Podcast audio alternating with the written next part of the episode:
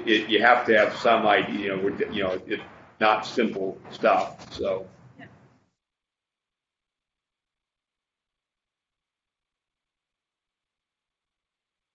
Yeah, yeah, the BlueJeans nice. We've had about, I mean, we've had about equal attendance both ends. So we've got actually um, eight people online right now. If, if, if people are joining, they mute their video, you can't see them, but they're still there. All right, so let's, um, and also everyone should know that um, this is recorded so that you can go on our website and listen to this class. Um, and not that you want a double dose or anything like that, like, oh, no, enough of this, but there, it is there, so. Well, I'm leaving. yeah. All right, let us pray. Blessed Lord, as cause holy scripture for our learning. Grant to in such wise, hear them, read, mark, learn, and inwardly digest them, that by patience and comfort of thy holy word, we may embrace and ever fast the blessed hope of everlasting life, which has given us in our Savior Jesus Christ. Amen. We are. Uh, did, did, anyone not get the email I sent out? You might not be in our list yet. Okay, if we because we get your email, put you on that list, uh, so you just get the, the meetings and stuff like that. Um, I think we're fairly easy to unsubscribe for if you, if you I think just a, a certain um, button you push unsubscribe, and I think some people do it. They don't realize it really does um, get them out of everything.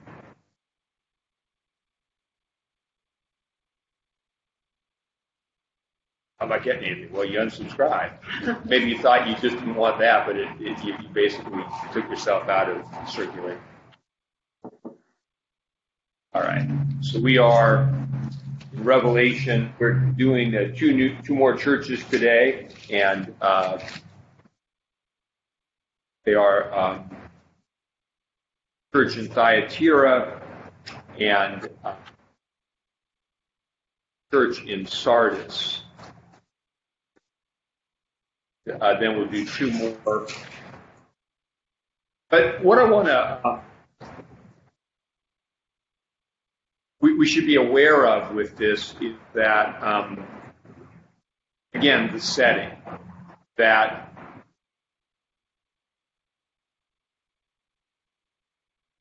Revelation is presenting the church as the um, fulfillment of is as the inheritor of the promises of the covenant in Christ, is fulfilled and they are something squeaking. What is that? I think it's on the. Oh, it's here. Okay. I wonder if I wonder if um, let me check something out here. Get up. See if that doesn't help us. Um, so um, and it's also in the context, really, of um, the, framework of this is the framework of worship. And one thing that, that that's it becomes apparent the more time you spend in it. So that it is that in, in terms of a of a of, of it's very much like the liturgy of of the Eucharist on Sunday in the sense that in chapter one Jesus was revealed you know, to John, had the vision. But, but chapters two and three are prophetic messages to the churches, which we might call a sort of liturgy of the word. And then we're going to get, um, when we get to um, chapter four, you can look ahead of chapter four. Um, in verse 1, uh, John's going to look and behold uh, a door standing open in heaven. The first voice I heard a trumpet speaking, Come up here. And John comes up into the heavenly uh, place and he sees the realities, um, among which he sees is the church seated there. Um, So it's a lot like when we begin the second part of liturgy, we say, lift up your hearts, we lift them up unto the Lord. We're coming up here.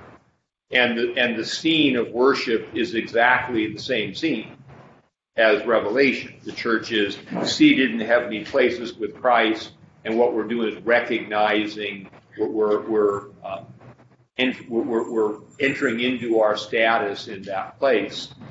Um, and the other thing to, to, to bear in mind about Revelation, because we've talked about this being primarily but not exclusively about the judgment that's going to come on Israel in AD 70, who, when we get there, we'll, we'll discuss why first century Israel fits the image of the, what was going to be called the whore of Babylon, but we'll tie it into some Old Testament passages that kind of make it inescapably clear. But one of the things we get, though, here in the message to the churches is the church is being warned about these very same things. And what's happening with the old covenant people is they, they, the, the, Jesus, the Son of God, came as, you know, John was the last technical prophet, but Jesus was the Son of God, the prophet who said repent and they didn't. So their last opportunity to do these things is over. But now the New Testament, the New Covenant people, the church, the seven churches, which are symbolic of the whole church, but are also churches, um, hearing the word of God also are given a prophetic message. And some it's like, hey, and, and it's interesting that how much of the warning is, for example, the warning, uh, like we get today about Jezebel, who was, you know, an unfaithful woman much like Israel later in Revelation. So there's a warning to the church, you know, not, not, you know, about these very same things. Temptations don't change. The other thing we should be aware of is that these, the, the, the Old Testament references here are kind of um, touring us through the Old Testament in the sense that in the first letter to the Ephesians, Jesus said, You've left your first love and there's the sense that Israel had this early, you know, relationship with God, which she quickly departed. Then we had the the, the analogy of, of Balaam and Balak, which is a late wilderness analogy. And now in the churches today with Jezebel, we're going to be in the promised land in the covenant analogies. So, and, and it's situating the message to the churches firmly in the narrative of Israel.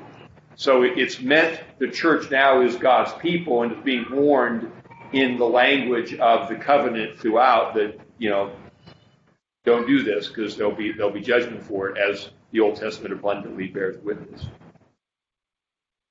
The language of the old covenant.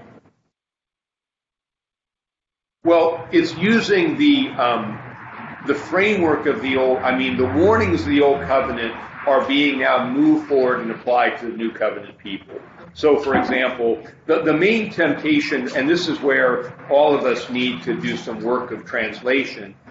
You know, for example, so we're going to get Jezebel today. We'll get to it. We'll go and just jump in look at it. But, you know, Jezebel was um, a princess of Tyre who King Ahab of Israel, the northern kingdom, married. And she was a um, probably a priestess of the Baal cult. And so what happens when you marry a princess um, in a foreign country, this was Solomon's downfall, as we discussed when we read through this stuff, is that he he loved many foreign women, or actually the King James is great, loved many strange women. Um, but the foreign women, what meant was that you, you, he, by, for political alliance, he'd marry a princess from their country, but the deal was that when you brought her to your palace, you had to set up the shrine to her God. And that was really where Solomon began to, to, to, to, to fail and it, it's early on because he he had all these alliances and oh yeah, and then so he he began to compromise like that. So Ahab and marrying Jezebel, she came in, Baal cult, you know, took over the north, and um, the ministries of Elijah and Elisha are largely caught up in combating the Baal cult in the north and its aftermath in Jezebel. Because, because in each, um, in the Old Covenant, um, each kingdom, the northern kingdom, the southern kingdom, had one really bad king that sealed the fate. In the north, it was Ahab and Jezebel, who just, even though um, at the end of it they kind of got, you know, judged, it just established. And then in the southern kingdom was a king called Manasseh, who um, did a lot of, and, and that's what led to judgment. So, so his situating these messages in the narrative of Israel lets us know that this is the Spirit speaking to God's covenant people the same temptations. And so what we get in these Asia Minor cities, of course, is not quite the same situation at all. If they're not in the promised land, they're in a pagan city. And the main threat are various idol temples. And the, the, the arrangement that you had in each city had its own unique version of this, of, the seven cities of Asia Minor, but all of them had some local pagan cult or multiple pagan cults and temples.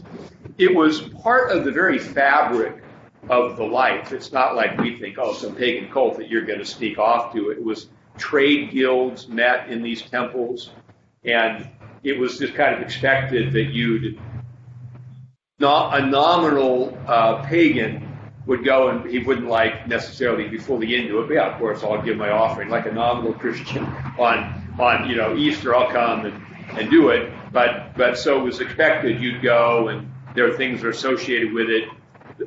Two things in particular that they're significant in the New Testament. Um, offering meat sacrifice to idols. So you had a meat offered to the idol, and then you had a meal. That's the basic framework of a sacrificial of a of a festive meal in a in a cult of religion is you offer something to God, then you feast on it. That's still Eucharistically what we're doing. Taking the creation symbolized by bread and wine, offering it to God, receiving it back with that blessing and consecration so that it becomes communion with God, and we feast on the sacrifice. Well, that's always, even the Old Testament, when they offered the sacrifice the temple, various people got to partake of it, except the part that was wholly consumed by God. So one issue here is is that is that how Christians deal with that. You're a tradesman, okay, the guild's meeting here, hey, we're having lunch. What do you do? Um, and then the other thing is is the the subtle immorality, not subtle, but most of these pagan cults had temple prostitutes, and that kind of uh, participation in that was just part of pagan worship, wasn't a real big deal. So, but by these analogies, John is likening Jezebel, who brought the Baal cult in, to people in this city that that were going to the temple and saying this is okay. And we always have to do this work of translation, but let's translate it now into our day. We're neither in Old Testament Israel nor in pagan Asia Minor. We're in 21st century America, where the idols are not in a temple, but they're idols of of pleasure and convenience and economics, what makes those idols? Whenever you allow one of those values to trump duty to God, you've, you've that, and, and we're tempted to do all the time. I mean, sexual immorality is going to be a big part of the thing here. We have to understand with sexual immorality here, when he mentions it, it has both a probably real but highly symbolic meaning that whenever God's people make compromises of their belief in God for the purpose of getting along in the world is considered to be adultery by God. But it doesn't always mean that everybody who's who's committing fornication is literally going to the temple, although it's probably likely that some Christians were doing that. it was more just the sense of saying, yeah, it's no big deal, it's all okay. So the, the thing for us in the church today, which is increasingly an issue, is well, how much do we participate in pagan culture? And certainly sexual immorality is right there at the top. Well, that's what everyone's doing. It's just the way it is. You have to get along. And it's like, no. The people of God have never said that's okay. There's always and ever been one standard faithfulness within marriage and absence outside of marriage. Period. But that's our world has decayed to the point where, oh yeah, you know, and and uh, uh, and and in the struggle to live the Christian life, Christians wrestle with these things in the world and sometimes stumble and fall. The moral struggle with obedience is a different issue than saying there's no moral struggle. In other words, this is what God wants. We may have trouble doing what God wants, but let's make no mistake about what it is that God wants. And and the error is is when we start saying, well, we make accommodations, okay, it's all right, no big deal. And that's the death of the church in our time. Why does it have no witness of power? Because it's we, we tend to accommodate. And this is why I think, you know, a lot of the reorientation of our ministry is about cultivation, cultivating, you know, a deeper committed faith and, and not trying to market it to everyone to come, but to say, hey, you come. And you, if, but this is what we're doing. We're not doing that. And if you're here, you're not there. And that's, so that's, that's how that translates over. But the, but the, what we should get from these, these letters is the, the stark and uncompromising prophetic message translates right down through the years uh, in a positive and a negative way. Because he's going to say, I know your works, I see your labor, I see what you're doing. So when you feel like you're all alone, and you know, no, no one um, is aware of the small sacrifice you're making, God does All right, let's jump in now and read uh, the letters and, and talk about them a little bit fans just kind of blow the pages all over the place. But, um, so, um, verse 18 of chapter 2 will start. And to the angel of the church of Thyatira write, These things says the Son of God, who has eyes like a flame of fire and his feet like fine brass. Now, these are images that are taken from chapter 1 when we first saw him. Um, verse 14 of chapter 1 his head and his hair were white like wool, white as snow, his eyes like a flame of fire. I gave a, a, a, a reference when we were reading that chapter to um, Daniel chapter 10. There's an image of one, Daniel says, eyes like a flame of fire. But what, what does that mean? just to read it, what what what is uh, what what do eyes do? See, and what does fire indicate? Cleansing away. Away, cleansing, piercing, all those things. So to deal with the symbolism of Revelation, we have to just, it's not that, it really isn't that hard to unpack it. Okay, he has eyes, and someone looks at you with fiery eyes, you're going, oh, I, and so will say, I see. And the eyes, the, the gaze purifies. And, and it, it uh, so his eyes are like a flame of fire, his feet like fine brass. Huh? What's with the theme? Um, I, well, well, let's think about that. Like, like, like fine brass. Shines. I mean, you know, fine brass is really shiny. Shiny. Um, is it pretty solid? Yeah. So there's a it's firmly rooted. Here I am. It's it's it's heavy, yeah, heavy. It's weight. glorious, firmly rooted.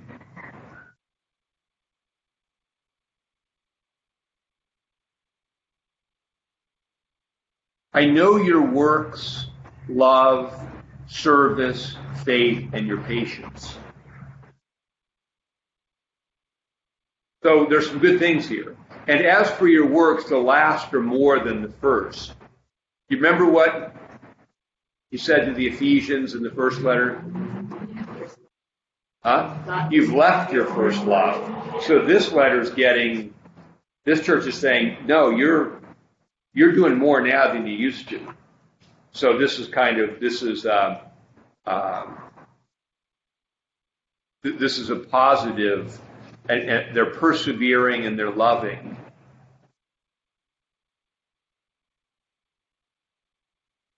And they're doing more.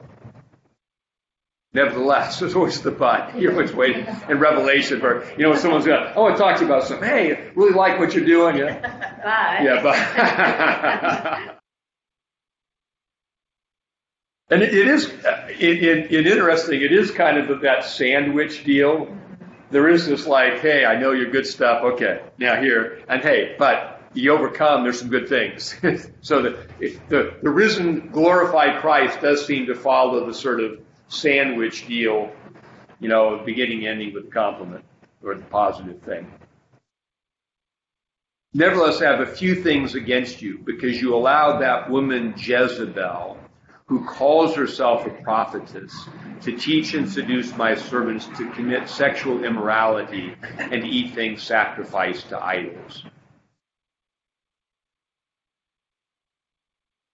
Now, there's a lot of levels on which we, you know, so when you read commentaries, because it's symbolic and it's partly real, it's hard to really exact who is this woman. Um, it seems like, just reading it, is probably a woman in the church who has a, a spiritual standing, who claims to speak for God, but is advocating some of this compromise, like it's no big deal. And the church is tolerating it. Now, this is interesting because this is one of the biggest issues we run into in our time is this idea of tolerance and and and and, and tolerating um, things. And so we should be be so Jesus is um, you allow that woman you, you're you're tolerating her. Um, so a few things we should highlight about that. Um, first of all, she is in the church.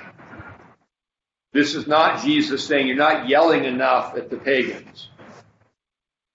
This is being tolerated in the church. So in terms of, of toleration, our, our interior policy the way we hold each other accountable in love within the church, with some gentleness, but with love and firmness, is different than our foreign policy to those who are outside. Outside, we're, we're ambassadors for Christ, and we're not saying this is all great and right and good, but it's not our, it's not the church's job to, to reform. It's, it's, it's to be a witness, and that witness this is the paradox of that witness, its internal life must be devoted, then it strengthens the witness. And this is like a philosophy of our ministry, why we focus so much on spiritual formation, is that unless we, the, the interior life of the members of the church, growing in that, in their own um, faith, repentance, faith, virtue, is what makes the witness of the church to the world significant. And when we don't do that, when we're not focusing on our own growth in these things, um, the witness of the church becomes mere marketing. Hey, come to the store here, come to the show.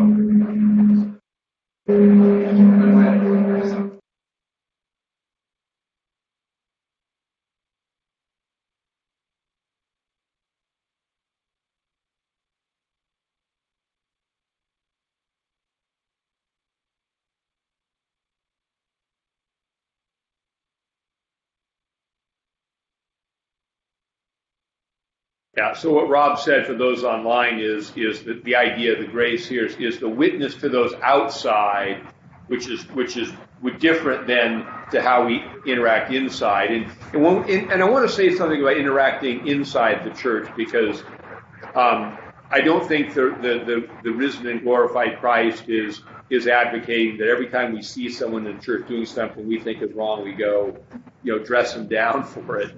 Um, Uh, it's it's the, the always the concern, though, and this is if we really have, if we grow in our in, in love, and this is what Lent really is about purifying the motives, because we all have mixed motives.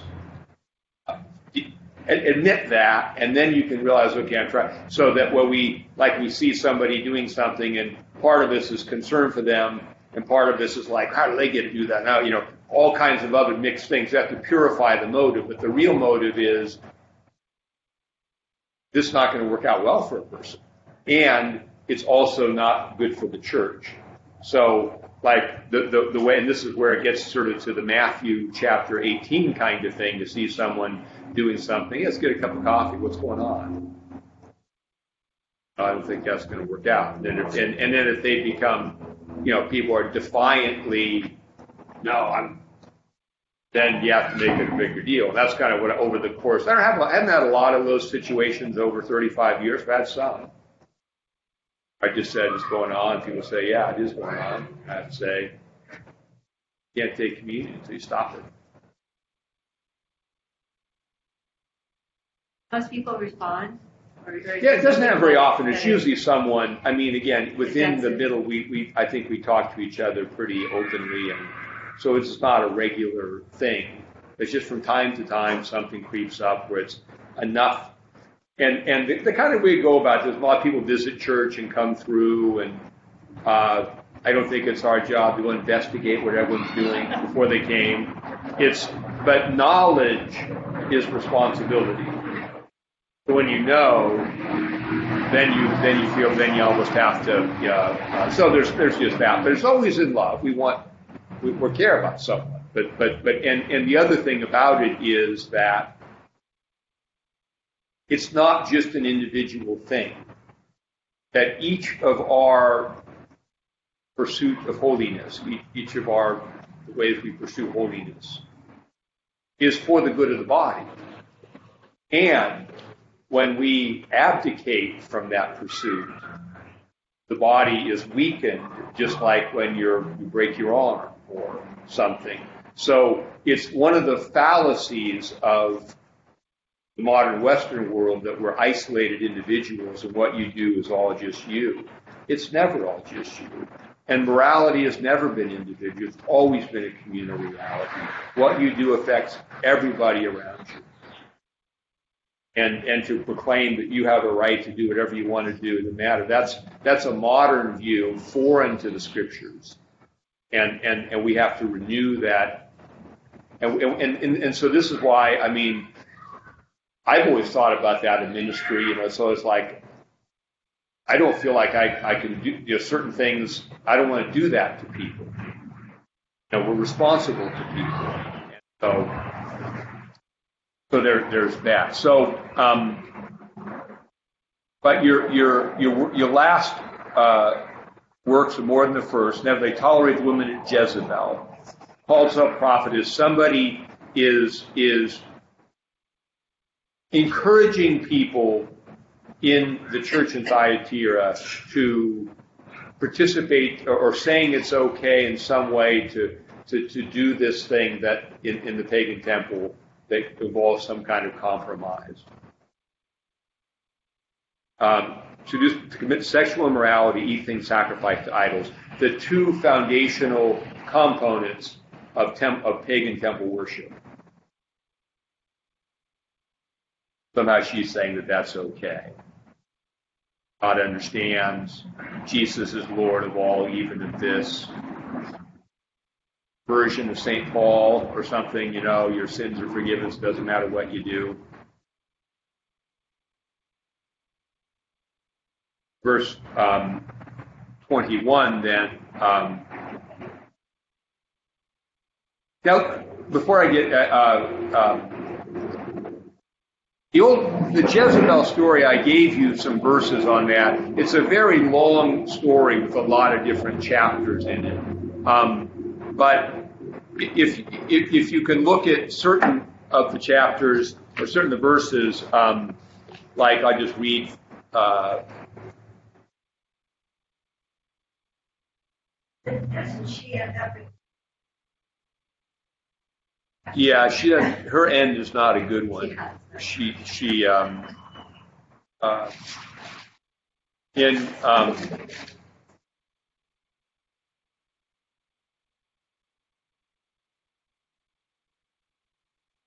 so in First Kings 16:31, uh, it says, "It came to pass as though it had been a trivial thing for him to walk in the sins of Jeroboam, son of Nebat." And Jeroboam, the sons of uh, this is the north, uh, to, to get situate you back in the northern kingdom. That's where Jezebel is, the northern kingdom of Israel. Just a brief summary. Israel was one kingdom under kings Saul, David, and Solomon. When Solomon died, his son, uh, people rebelled against him, and from the from about 931 BC on, there were two kingdoms: a northern kingdom with its capital at Samaria, and a southern kingdom called Judah with its capital at Jerusalem. And they had two separate king lists. So if you read the book of Kings, you'll see them overlapping like that.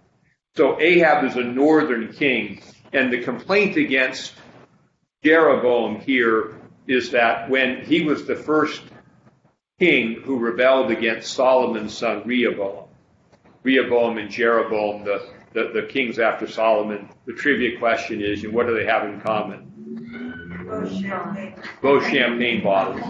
You get a Rehoboam and a Jeroboam of champagne. Um, but what he did is when he when God actually prophetically gave him the northern kingdom because it was a judgment on Solomon's son. But but what Jeroboam did is said, well, we got this kingdom now, but the temple's at Jerusalem.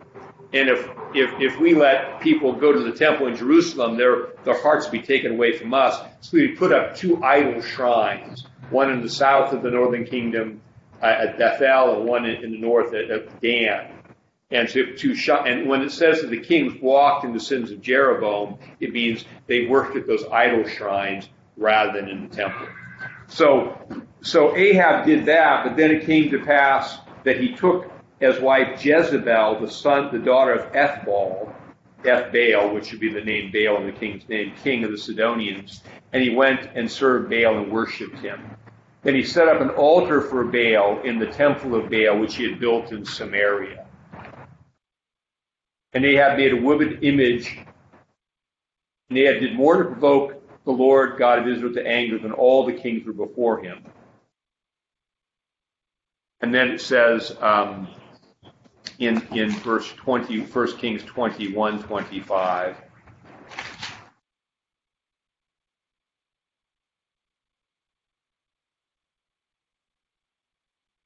But there was no one like Ahab who sold himself to do wickedness in the sight of the Lord because Jezebel, his wife, stirred him up. And so that's the, um, that's where this is being situated in, in, in the biblical story is is there some in um, if if the church uh, allows this woman whom God is, is calling Jezebel to continue to do this, this is the likeness of it. Now, just to, to close the narrative on Jezebel, um, the prophecy about Jezebel was that there, she wouldn't, uh, the dogs would lick her blood in the streets, and there wouldn't be any place she wouldn't be buried because her remains would be destroyed. Um, and and so it would be a grave where someone says, "Here's Jezebel," and it was it was done by uh, a, a, king named Jehu, and it's it's a scene out of a western almost. He comes into town and who's for me and and Jezebel, you know, and, and they and someone we're for you, and they took Jezebel and threw her out the window, and she tumbled down on the um, on the sidewalk and died.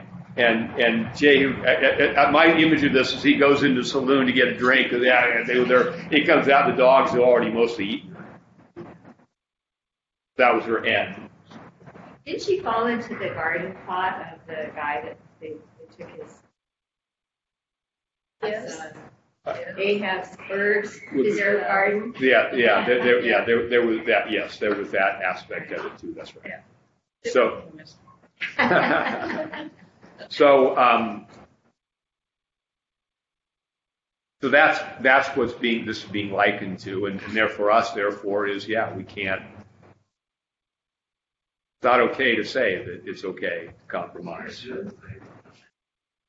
He did not even get the opportunity to get married in the third. Cause disputed.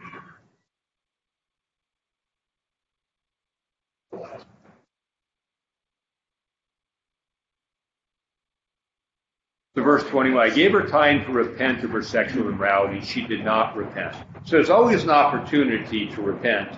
God is always slow in, in enacting his judgment because he gives people full time to, to either repent or to harden in their unbelief.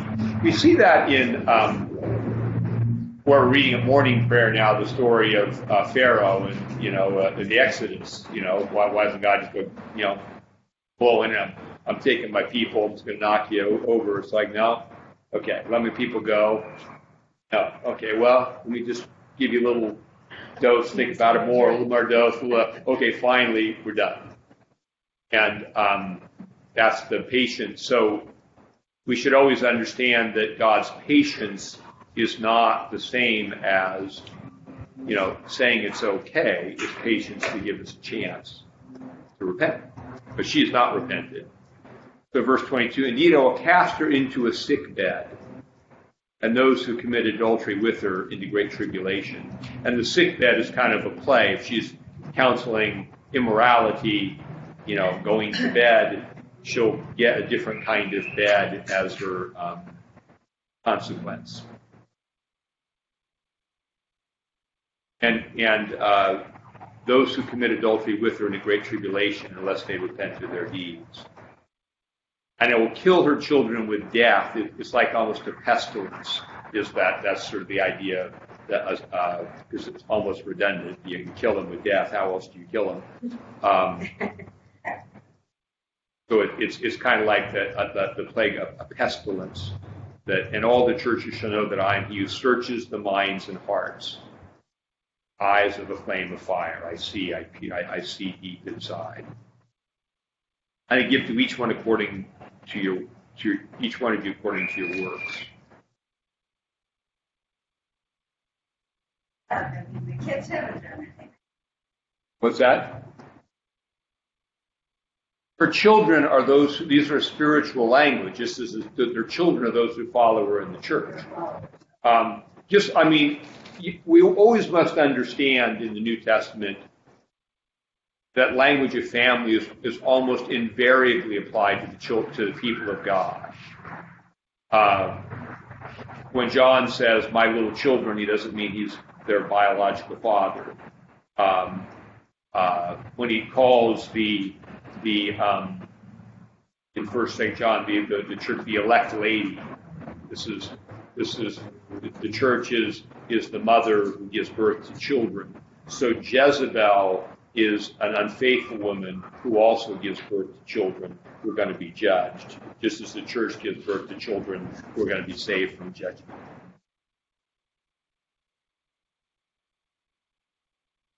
But he says, Now I say to you and, and to the rest in Thyatira who do not have this doctrine, who have not known the depths of Satan, as they say. And that's another cryptic line, depths of Satan. Nobody knows exactly what it means, but it, it probably had to do with the idea that this woman claimed some special esoteric knowledge that said, yeah, we have this insight, this secret, we know this is okay.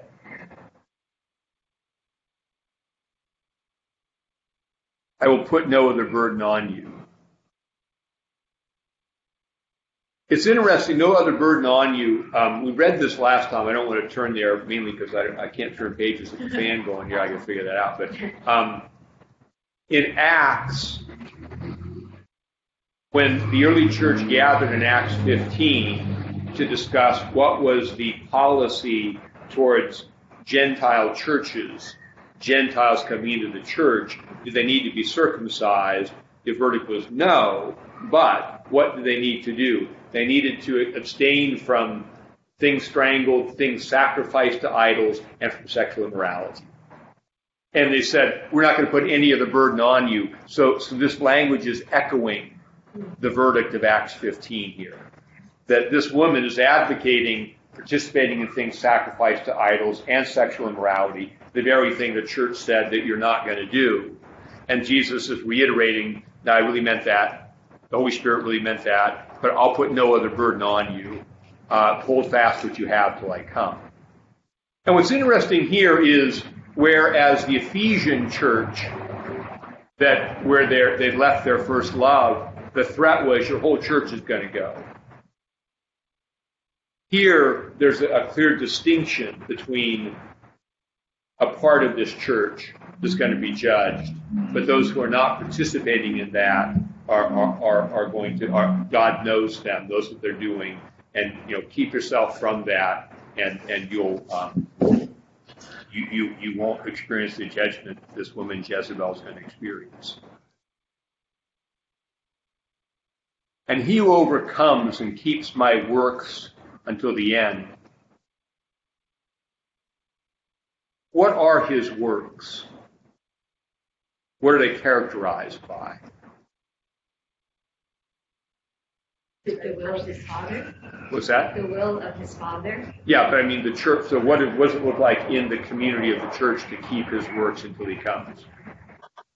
Chris? Love. Love God and love others. So I, I, th- I think it's it's I think he means you know you know he, remember go back to the Yeah. to the beginning 19. I know your works: love, service, faith, patience.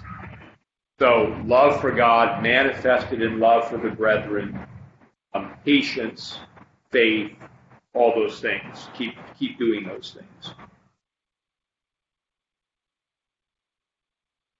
And one of the things that's highlighted here, because sometimes that doesn't seem very exciting, patiently enduring in the right things. But what we're getting is Jesus sees that. And it's like, remember the parables Jesus told, you know, who is that wise and faithful servant? It's the one whom the Lord finds so doing when he comes. What? Doing what? Doing what he's supposed to be doing. But it's always a temptation to become discontented and looking for something else, and that's what leads into, uh, into that's the temptation, discouragement, or something like that. Keep my works to the end. I will give him power over the nations. He will rule them with a rod of iron. They should be dashed in pieces like a potter's vessel. Because I have also received my Father, and I will give him the morning star. He who has an ear, let him hear what the Spirit says to the churches. Now, this is um, Psalm 2 is a very important psalm um, because uh, it's it's a messianic psalm. But what's interesting here is um,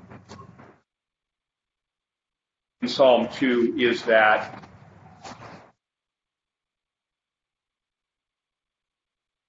Psalm 2 says um, it's it's a uh, some of this comes up at, at Christmas because um, in verse 7 of Psalm 2 I, it says I will declare the decree the Lord has said to me you are my son. Today I have begotten you. Ask of me and I will give you the nations for your inheritance and the ends of the world for your possession. You shall break them with a rod of iron. You shall dash them in pieces like a potter's vessel. The idea here is that sin on the part of rebellious humanity is rebellion against God. And here's the king who's going to come and crush the rebellion. Jesus. And what was um, unusual about the way he's crushing the rebellion is that he began with it on the cross by the conquer- conquering of sin itself and death. And then offering that conquest of sin and death to all who will believe in him. But since that's the proclamation to the world, therefore those who will not repent and believe in him have the other thing that that's the that's the crush him in pieces, pieces like a potter's vessel. So you'll conquer, um, you'll conquer the world, and we should re- we should um, read this in terms of Genesis and the, the, the, the original mandate to Adam have dominion over the birds of the air and the uh, land, the, the, the, fish of the sea. Um, and it's also where um, it comes, that Philippians line that comes from Isaiah. Uh, the, the, Lord has exalted and given a name which is above every other name, that the name of Jesus, every knee should bow, of things in heaven, the things in the earth, and things under the earth, which is the threefold division of creation. So this is what he's saying. This is, ties into that. What's unique about Revelation here, though, is that he says, I'll give those who overcome, I'll give you that, that you will over the nations. And this is, but this is not um, mysterious in Revelation, because in Revelation chapter 1, verse 7, what did, how, how was the church described?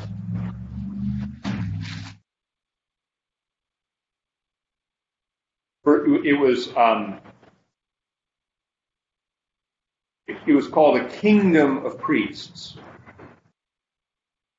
Kings rule.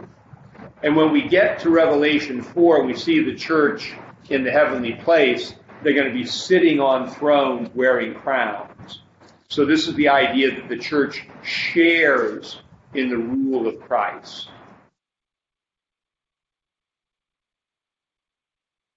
And will conquer the world. And part of the um, framework of Revelation is how does that conquest happen?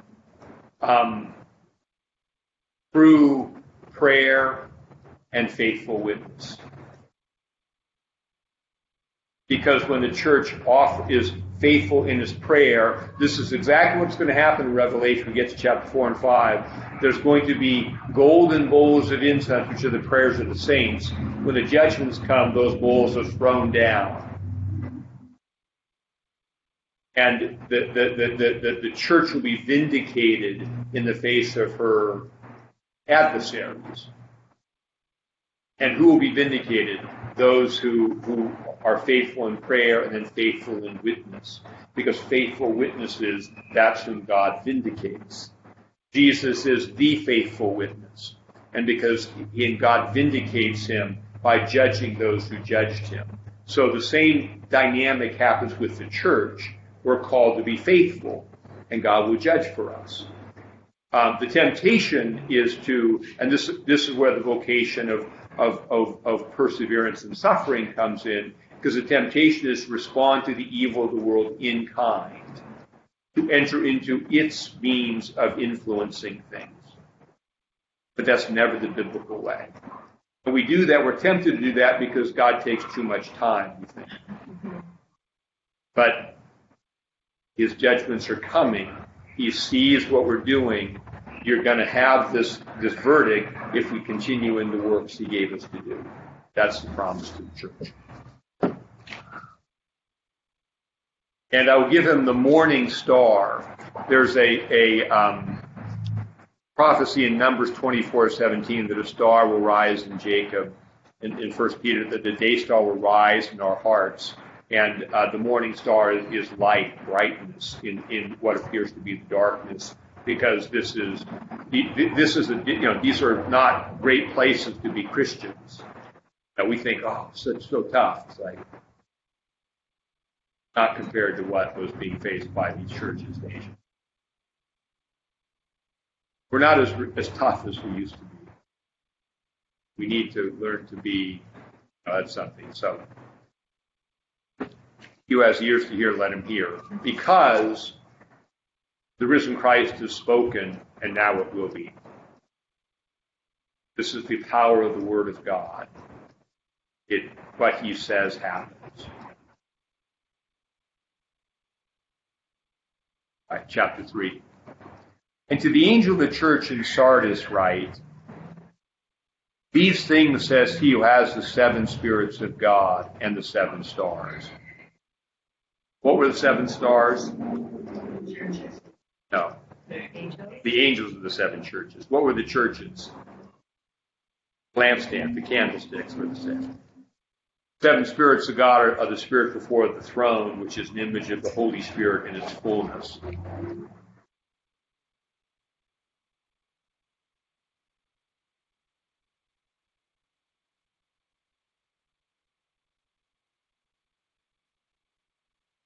The angels of the seven churches, the messengers to the churches.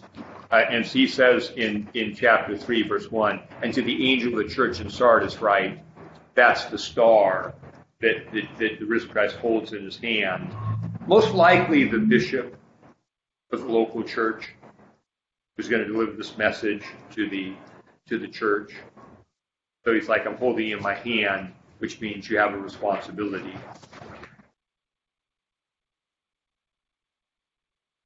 I know your works, that you have a name, that you are alive, but you are dead. So what would that mean? They're kind of image, but inwardly they're dead. Yeah. What what what other thoughts? Outwardly an outward appearance without. An outward appearance so, so what would that mean in fact? In fact, if we say it's an outward appearance lacking your red, what is what is the what does the appearance look like? What does it look alive? A whited sepulcher. Well, the, well, like a thriving church. But it seems like um, that there's some of that that that it's the outward thing is hiding something, but um, of course the sepulcher even if it's white, it's still the sepulcher. What is it that what what what would this kind of church look like? They were kind of like a spring kind of church on the outside. A prospering church, maybe socially popular church, right. active, lots of things going on, but um, in that in that visible excitement and popularity, losing the essence of the faith, which is repentance and faith in Jesus. Yeah, I want to be careful not to, you know, not to not to throw any um, stones because I, I think this is a message for us all to to ingest. But there is a reality in our culture that sometimes we value. Hey, how are things going? Hey, is church growing? Yeah, it's going great. And and that's the kind of thing that, that this message would say, yeah, you look alive, you're growing, but you're dead.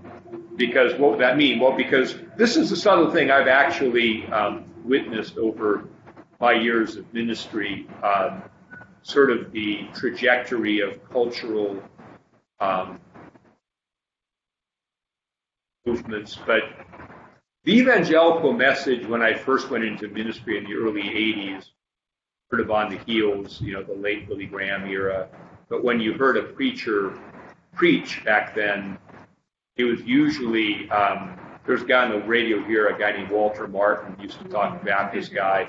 He was Episcopalian until he went to church and and found out what they believed, and became Baptist. But um, but it was always um, this um, call to repentance, the highlighting of the separation of people from God, the call to sincere repentance and faith in the person of Jesus. And that is what um, I think that evangelical message was was was a renewing phenomenon in a mainline Christian culture mid 20th century that was that had an appearance of being alive but was dead.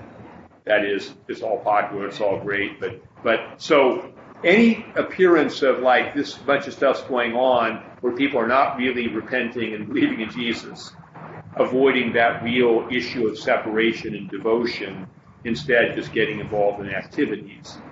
And that's easy to do in church, to get caught up in the, in the what we're going to do and not think about, well, where, so where's your faith? And this is one reason that I, I think that, to, to, to Jack's point about the program, I, I think there is a point there that, you know, a lot of what we do as a church, our works, should really flow out of our prayer and faith and giftedness. And so, so in other words, as we live our life in prayer together and, and we experience God's grace, there, there should be a, a general movement to go, oh yeah, I feel called to do this. And then as each, you know, the, the members of the church have certain gifts and callings, then we support that. And so that becomes a, a natural outgrowth of the faith I'm experiencing. Versus okay, we're all going to do this thing, and yeah, you got you got 100 people to go feed the homeless, and whatever it is, we can we can put a a poster on or a, a number on to say what a great thing we did. I, that's dangerous. That, and that's that's always been a cultural thing where you want to say, let's advertise what we're doing. It's like I don't think one of my left hand know my right hand's doing because I don't want to receive the reward in that. It doesn't mean you can't publicize, let people know what you're doing, but I mean it's, it's a there's a slope there. There's a there's a danger of falling into the appearance of doing things, and we can't skip the step of, of faith. So what we do must be a sharing of the love of Jesus that we are experiencing, not a mere good work on a merely cultural level. We just, oh yeah, look at all the good that church is doing. And that's like, I, I, I had this historically, you know, where people would say, you know, what's your church doing for people? And they want a list of programs that we've offered. Our church is calling is trying to call people to repentance and faith and growth in Christ and that's what the church offers. The fruit of that will be good works that are witnesses to that faith. But what it does in a worldly sense, and this is why I think the whole idea of reading C.S. Lewis on this excerpted quote, but the idea that our goal is to make the world a better place. No, it's not. It's to bear faithful witness. That faithful witness might be completely rejected and crushed, and that's still faithful the minute we have a goal in the world of accomplishing something, and that's our goal, that's when you start saying we, we, we, we get out of that rootedness in faith. So I think that's the kind of things that we're talking here. I know your works, you have a reputation you are alive, but you're dead. Be watchful and strengthen the things that remain, that are ready to die, for I have not found your works perfect or complete before God the things that remain, watchful. Um, it's a spiritual concept, watchfulness, where the idea in our prayer to be aware of what's really going on. When we're not watchful, we're, we're sort of operating in a kind of ignorance of the spiritual reality that undergirds what we're actually doing. So watchful for our motives, watchful for temptations, watchful for, you know, whether we're, you know, really understanding and purifying our own motives. And not being con- concerned with, with what things look like outwardly, but what our motive is inwardly, and it's a, if it's a genuine witness of love. That's what God sees. The things which remain. this is an interesting thing because this is really um, what we can think of as sacramentality. What do I mean by that? I mean that um, in as much as we do things in the world that uh, bear witness to the kingdom of God in a real way, there's an eternal dimension to that. And that work endures or remains. To the extent that we do things in the world that, that, that, that really don't have that dimension, that aren't they're just the thing it is. And it may look good, but it's just going to crumble. So sacramentality is to is to do things in the world as signs of faith and the presence of Christ, not as ends in and of themselves. Remember, therefore, how you have received and heard. Hold fast and repent. Therefore, if you will not watch, I will come upon you as a thief and you will not know what hour I come upon you. What's interesting about that is that um, this this harkens directly. I gave a passage in Matthew um, about um, coming as a thief, uh, 24, 42 through 44. Um, you know, watch, you know, you know when another ha- master of the house comes at even or at midnight in the morning at a cock crowing. What's interesting, this is a sense of coming that, that in, in forms revelation because a lot of times people are thinking about the second coming. He's saying, if you won't watch, I'll come upon you as a thief. This suggests that there's a way that Christ comes in judgment to people in churches before the second coming. So the watchfulness is not just, hey, watch out because he might be coming again in glory any moment, but watch out, be aware of what's going on in your life, lest you stumble into judgment because you're not watching.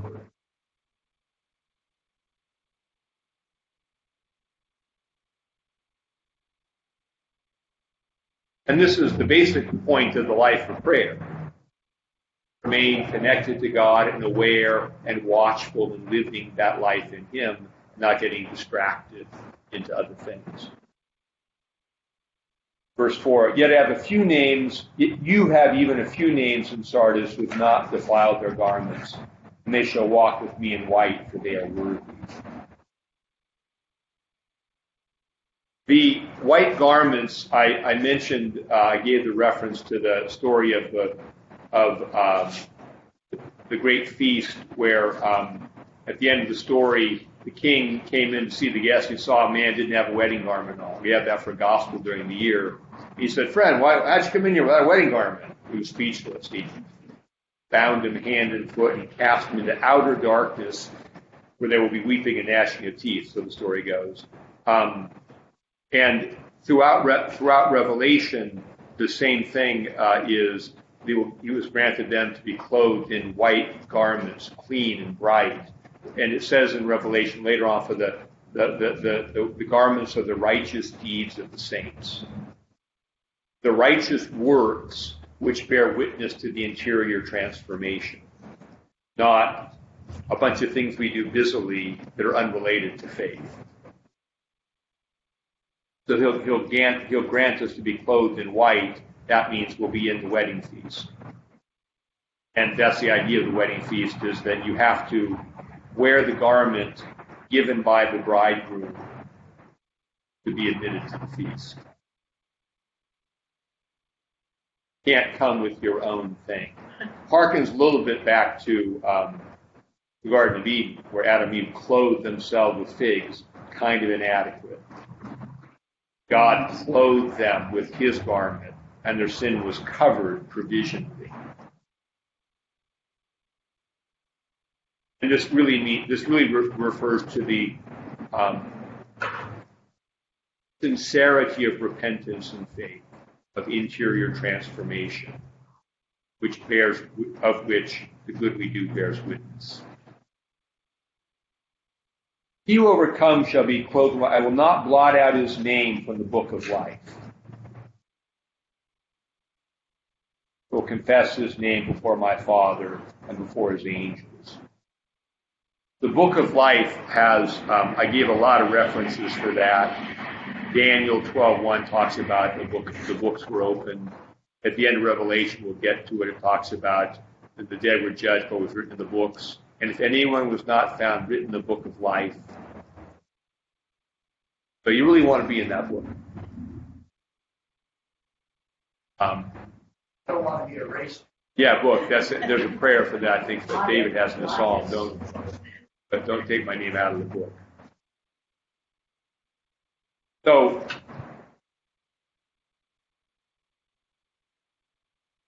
it's really the contrast here in this church between the outward appearance of things, which seems good now, and the inward reality of things, or repentance and faith that Christ sees, that, that has that is a genuine, um, is, is authentic faith.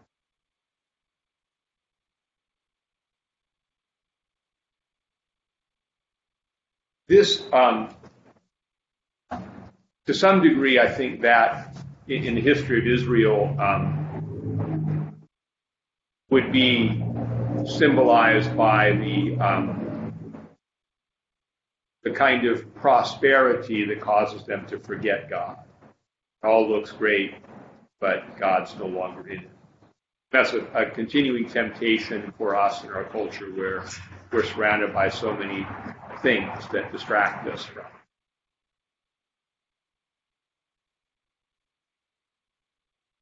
Where's that? Let's pray.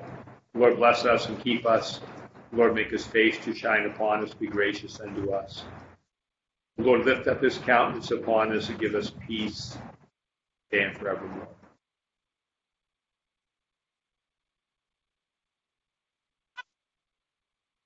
We will meet Monday, Thursday. We will study um, the uh, remaining two letters to the church